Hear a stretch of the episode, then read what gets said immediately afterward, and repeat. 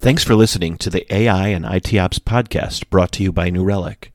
This is episode 10, the full interview. For all things application performance management, AI ops, digital transformation, and more, check out www.apmdigest.com. Our guest today is Prem Naraindas, CEO of Katonic. And now, your host of the podcast, industry veteran, consultant, and analyst, Andy Thurai. Welcome to the AI in IT Ops podcast. I am Andy Thurai, founder and principal at thefieldcto.com, home of unbiased emerging technology advisory services. Today, we have a special guest in our podcast for a couple of reasons. First, he's from down under, Australia. That's our uh, first international guest, I think, for our podcast series. And second, he's in the field that covers more than AI ops. And third, because he was in the business of selling and implementing AI solutions and saw a gapping need in what is offered versus what's the real need. So he found out Katonic to address those issues. So that's what intrigued me to invite him to the podcast. Here he is, Prem Naraindas, CEO of Katonic AI. Prem, welcome to the show, mate. Thanks, Andy. Thanks a lot. Look, I'm really excited and uh, thanks uh, for giving us an opportunity uh, far away from Australia to be part of this podcast. I really appreciate it. There was a curiosity question. Last couple of conversations we had, I've been meaning to ask you. You used to lead blockchain at DXC and a couple of other companies before you were even uh, country managers, country lead positions for some of these companies and you entirely left that blockchain and then you move to do things in AI, even formed a company to do solve a problem, particularly in AI apps. Why, why the move? Yeah, that's a very interesting question. I keep asking myself as well, uh, Andy. So I have about 20 years of uh, you know experience working with IT, uh, but the past seven years have been really interesting. My focus has been more around digital and emerging tech, and in the last five years, not just blockchain. Uh, I've been uh, you know part of innovation for some of the large banks here. Implemented one of the first world's blockchain enterprise uh, solution one of the bank here. you know, build the Center of Excellence for Augmented Reality implemented a lot of uh, AI.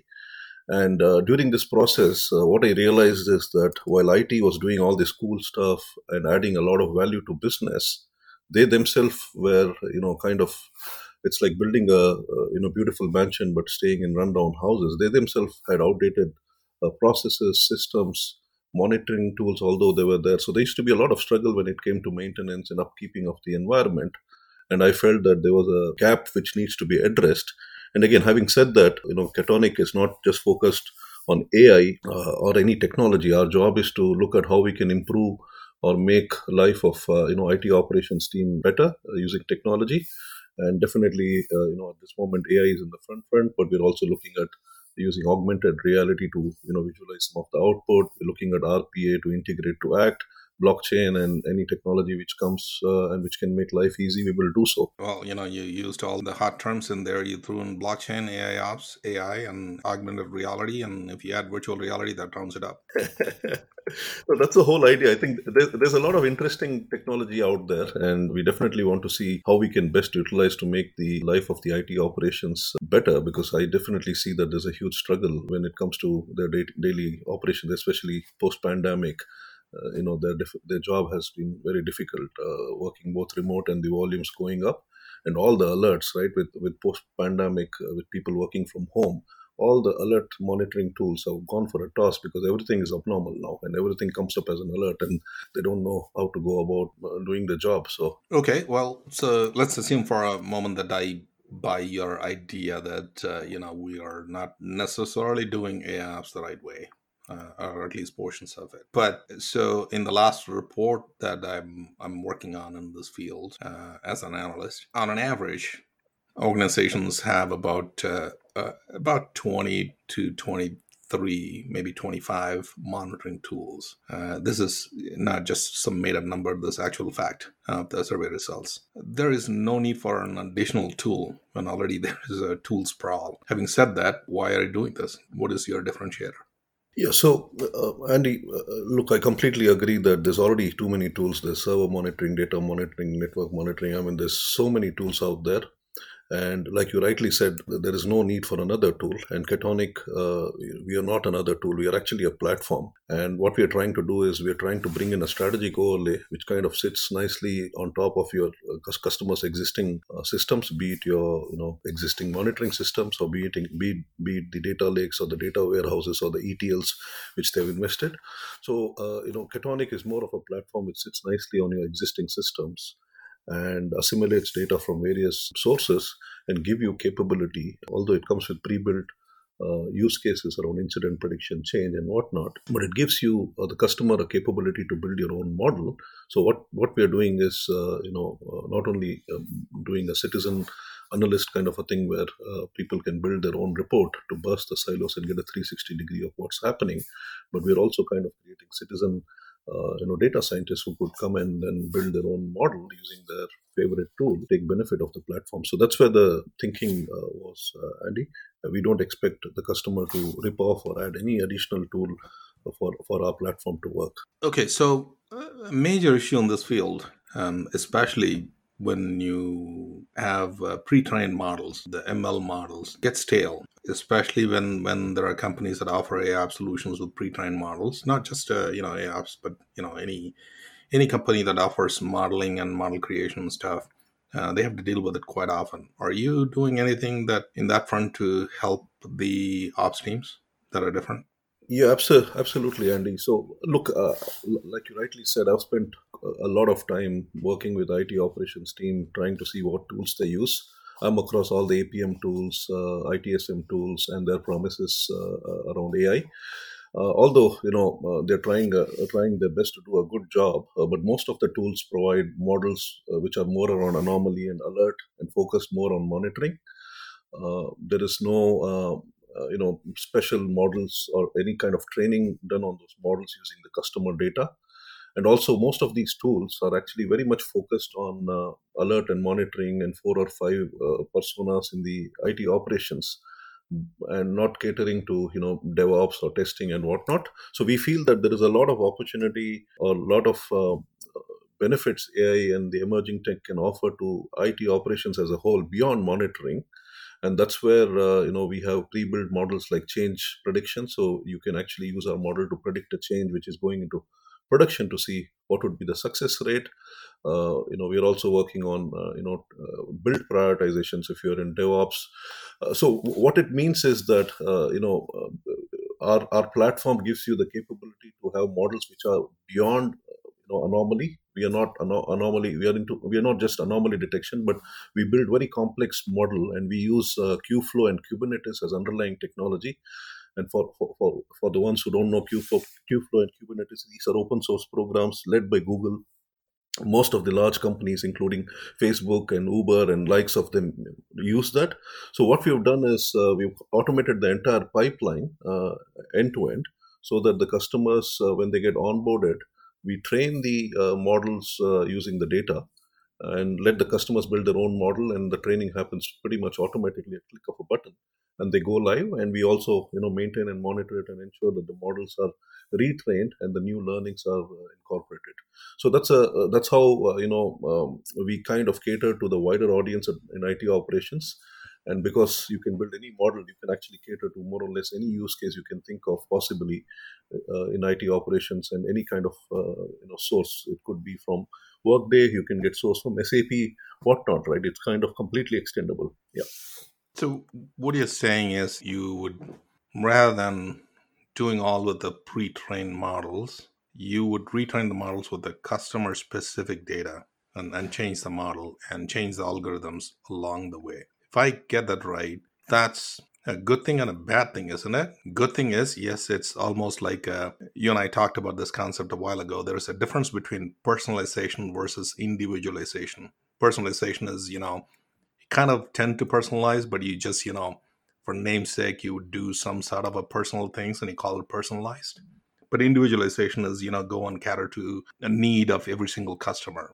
But if you are to do that, um, adjusting the models per customer specific, won't that take forever to go live?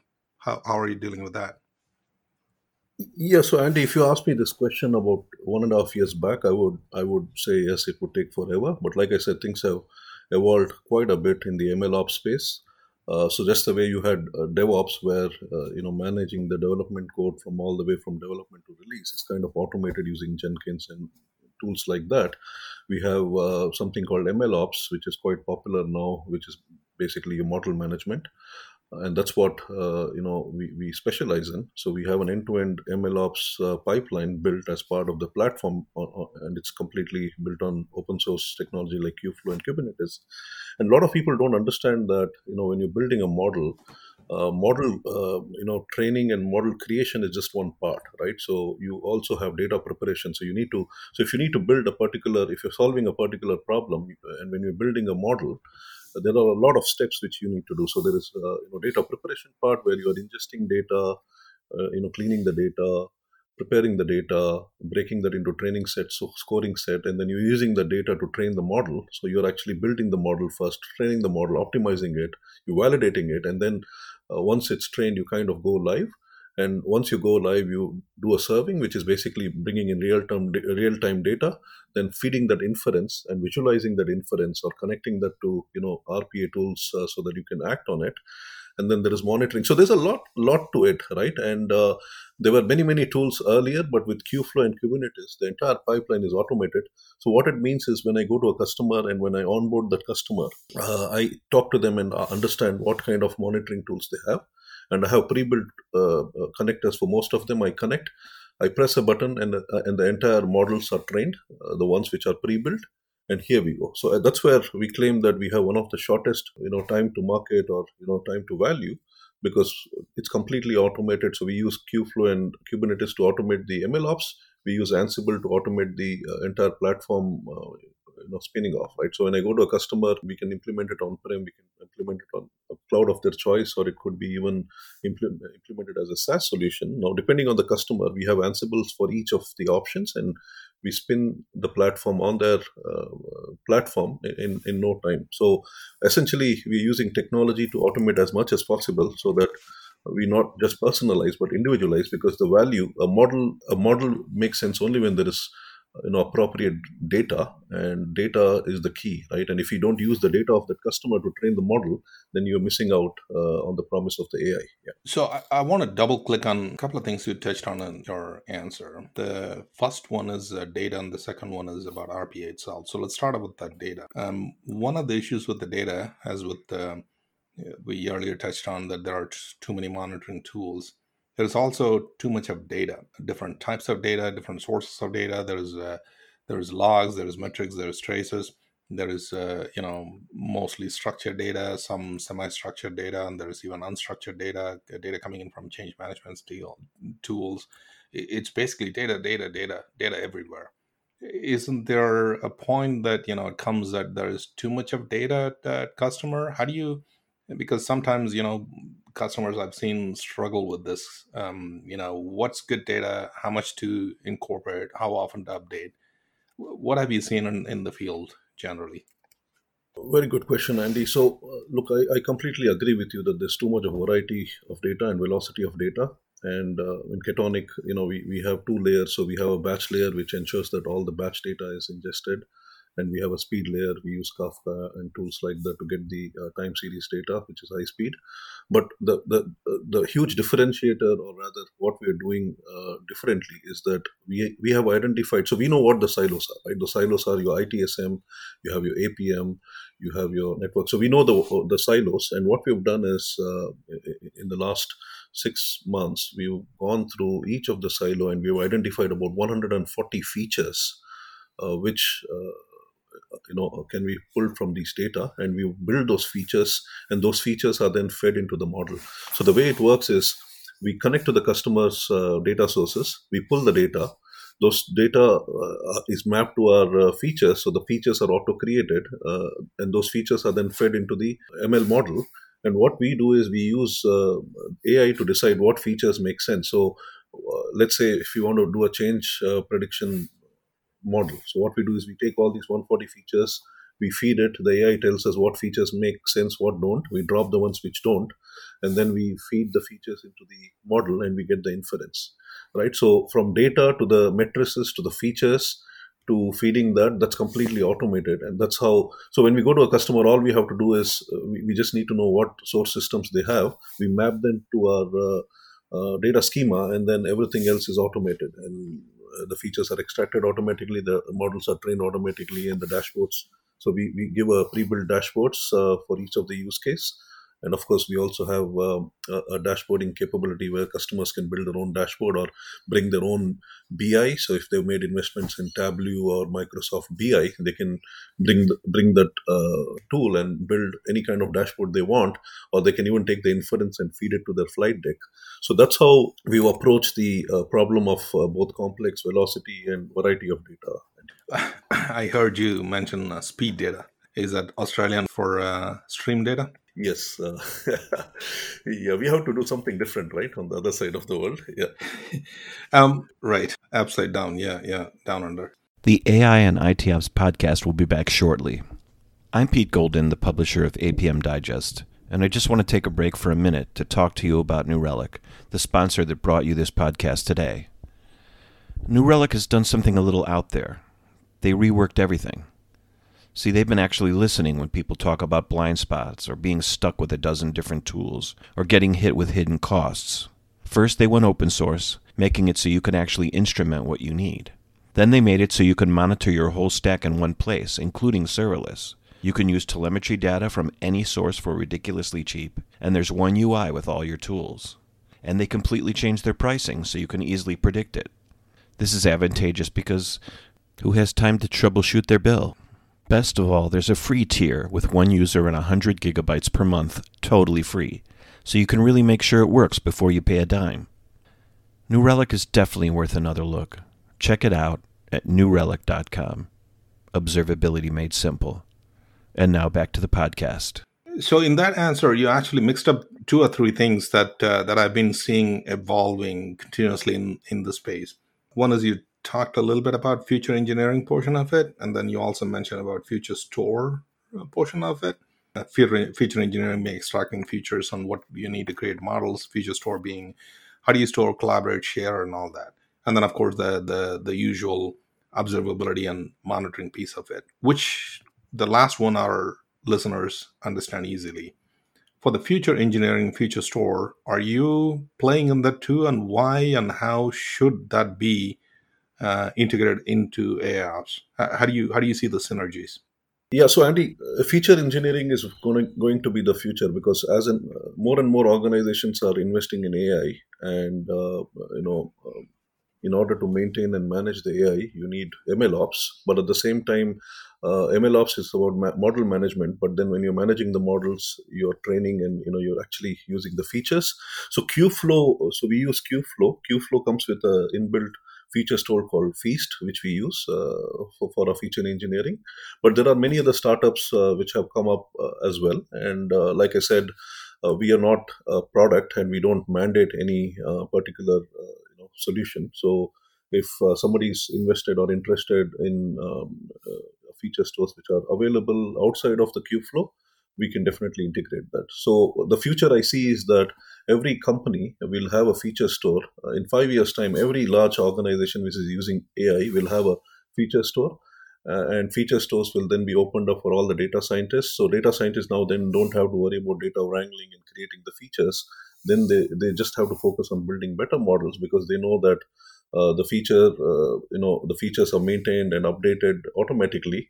Uh, so that's uh, they'll probably then spend 80% of time building the model and not worrying uh, worrying about the data because today it's the other way. They spend 20% of the time building the model and 80% of the time doing uh, you know data engineer job and you know trying to create and populate and pull and wrangle data. Yeah. The the other point you had in your answer early on that I wanted to double click um, is RPA so a lot of tools particularly in the observability and AI space, don't necessarily concentrate on the, I don't want to say the integration portion, but more of the run book automation or scripting and, and or the automation section of it. And and things are changing. Um, obviously, you know, you, you saw that PagerDuty acquired a big company to do the runbook automation for hundreds of millions of dollars.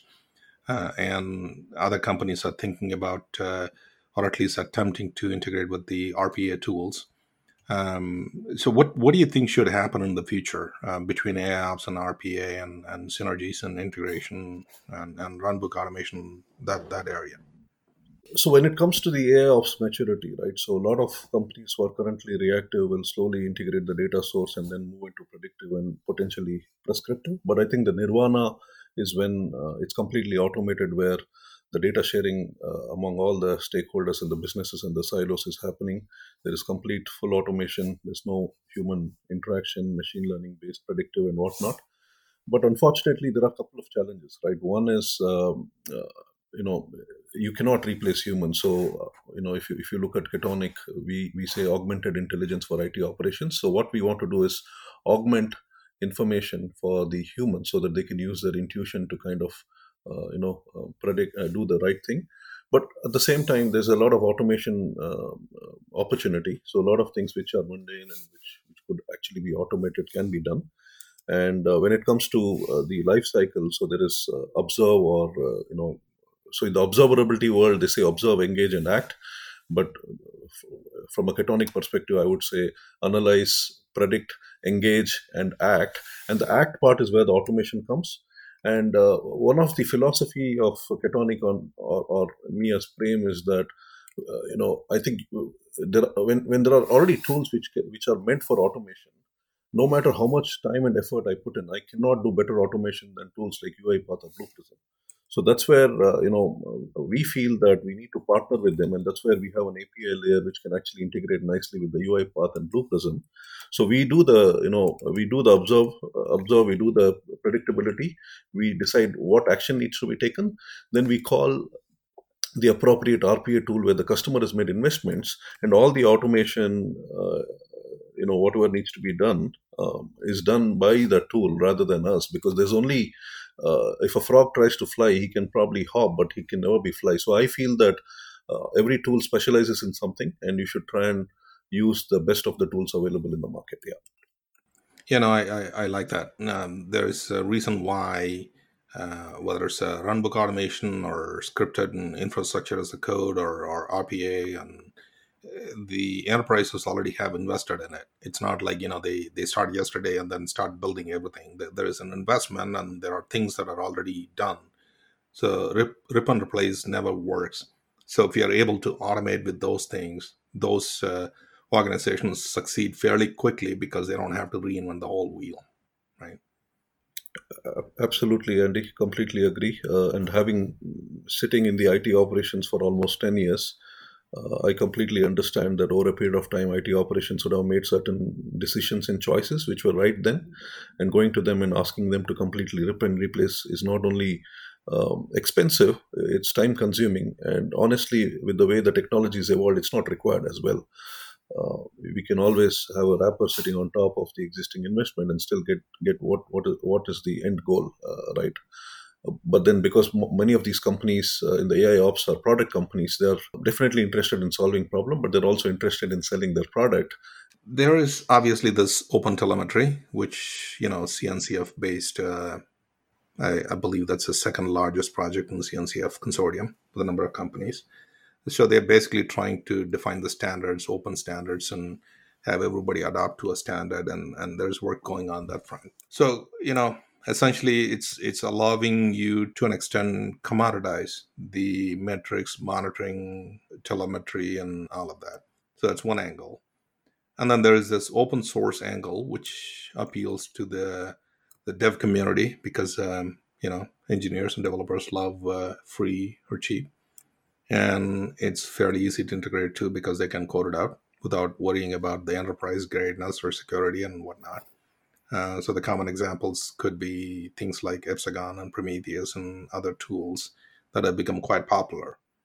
So the problem with that is, you know, when when you have an AI AIOps tool that is built enterprise grade, it could take either an approach that it'll embrace both of that, and then hence it'll become adaptive and inclusive, or I've seen some solutions that they don't want to commoditize the whole thing. They don't want to compete with the market. They become more like a closed loop that you have to use my specific interfaces, my way of doing things. Hence, I'll keep you as my customers.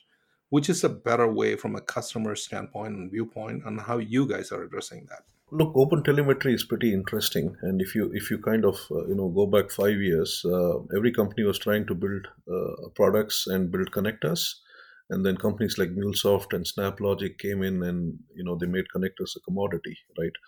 Uh, and a lot of uh, open source alternatives out there as well. And I see a similar thing happening. So if you if you if you see most of these organizations, right, uh, everybody's monitoring, everybody has tools, uh, everybody, like you said, has average 23 number of tools. Those are not going to go away. Uh, what's happening now is commoditization of uh, you know monitoring, pulling the data from those tools and all these companies who are into AI ops uh, are feeling that instead of everybody reinventing the wheel, let's kind of come together and have an open source program where pulling the data um, is kind of commoditized and accessible for everyone, which I think is really good because now companies like Katonic, I don't have to spend time building a connector uh, to an existing application or you know working on pulling the data or the monitoring data from these tools, I can then focus on more value addition because pulling data is not value adding. That's a that's something you do because you want to build a build a nice little model which can do a prediction for you, right? Or which can integrate with an RPA tool and do something for you and automate and make life easy. So, uh, as a late starter, I think the advantage we have is that there's a lot of uh, uh, you know good things which are available and we are definitely embracing open telemetry. Katonic is compatible with open telemetry. We are definitely using those tools. But we are more focusing on building the model right. We are focusing on uh, more use cases. So we're working on use cases uh, uh which traditionally uh, were not addressed. And because we don't have to worry about the pulling the data apart we can now spend our energy on on more value adding stuff. So that's probably my view andy. Yeah. Okay. So another common issue I see is that um, AIOps has a very broad meaning. Almost everybody wants to be an AIOps vendor, right? Uh, it, and the last check, there are about 50 plus vendors claiming to be AIOps vendors. It's sort of a, technology, it's a platform, it's a strategy. And, and when it comes to enterprise, um, there are a couple of reports published suggesting it's a strategy that covers at least 20 different roles that need to get involved it'll be difficult to build for all those personas. Are, are you guys concentrating on all of the 20 or how, how are generally customers, what are they looking for and how are you guys addressing it? I think Gartner coined the word AI ops. Uh, and if you keep the technology uh, or the product or the strategy part aside, uh, the, I think the intent there was that, you know, how can AI help IT operations, right? And like I said, AI is just one technology. There could be other technology. So essentially what we're all trying to do is how can uh, technology or emerging technology help IT operations, right? When you're infusing AI into IT operations, yes, there are a lot of uh, personas, but there are three key areas, right? So you have uh, your engineering teams or DevOps teams, right, who are doing changes, pushing releases, and whatnot. That's one area, right? Then you have your services team, which is your L1, L2, and and whatnot and then you have a, your customer service team which is your service desk call center and whatnot right? So so the, these together become it operations. And uh, what we are looking at doing or what gartner was trying to do was look at how ai can help it operations. And uh, when you say it operations these are the three key functions right? Uh, and uh, like i said most of the focus has been more around uh, you know services and monitoring um, uh, you know, yes, uh, security, availability, performance, uh, anomaly, resource utilization. I think uh, on the predictive analytics part around hardware failure, software failure, workload capacity, there's been some progress. But on the other two, which is your DevOps intelligence, right, or, or your engineering, where around programming intelligence, where you could look at code defect detection, code review intelligence, uh, rollout risk detection, build prioritization. Not much work has been done there, right? Even on the services side, around uh, you know what's the sentiment when a customer calls uh, connecting that sentiment uh, with the churn rate.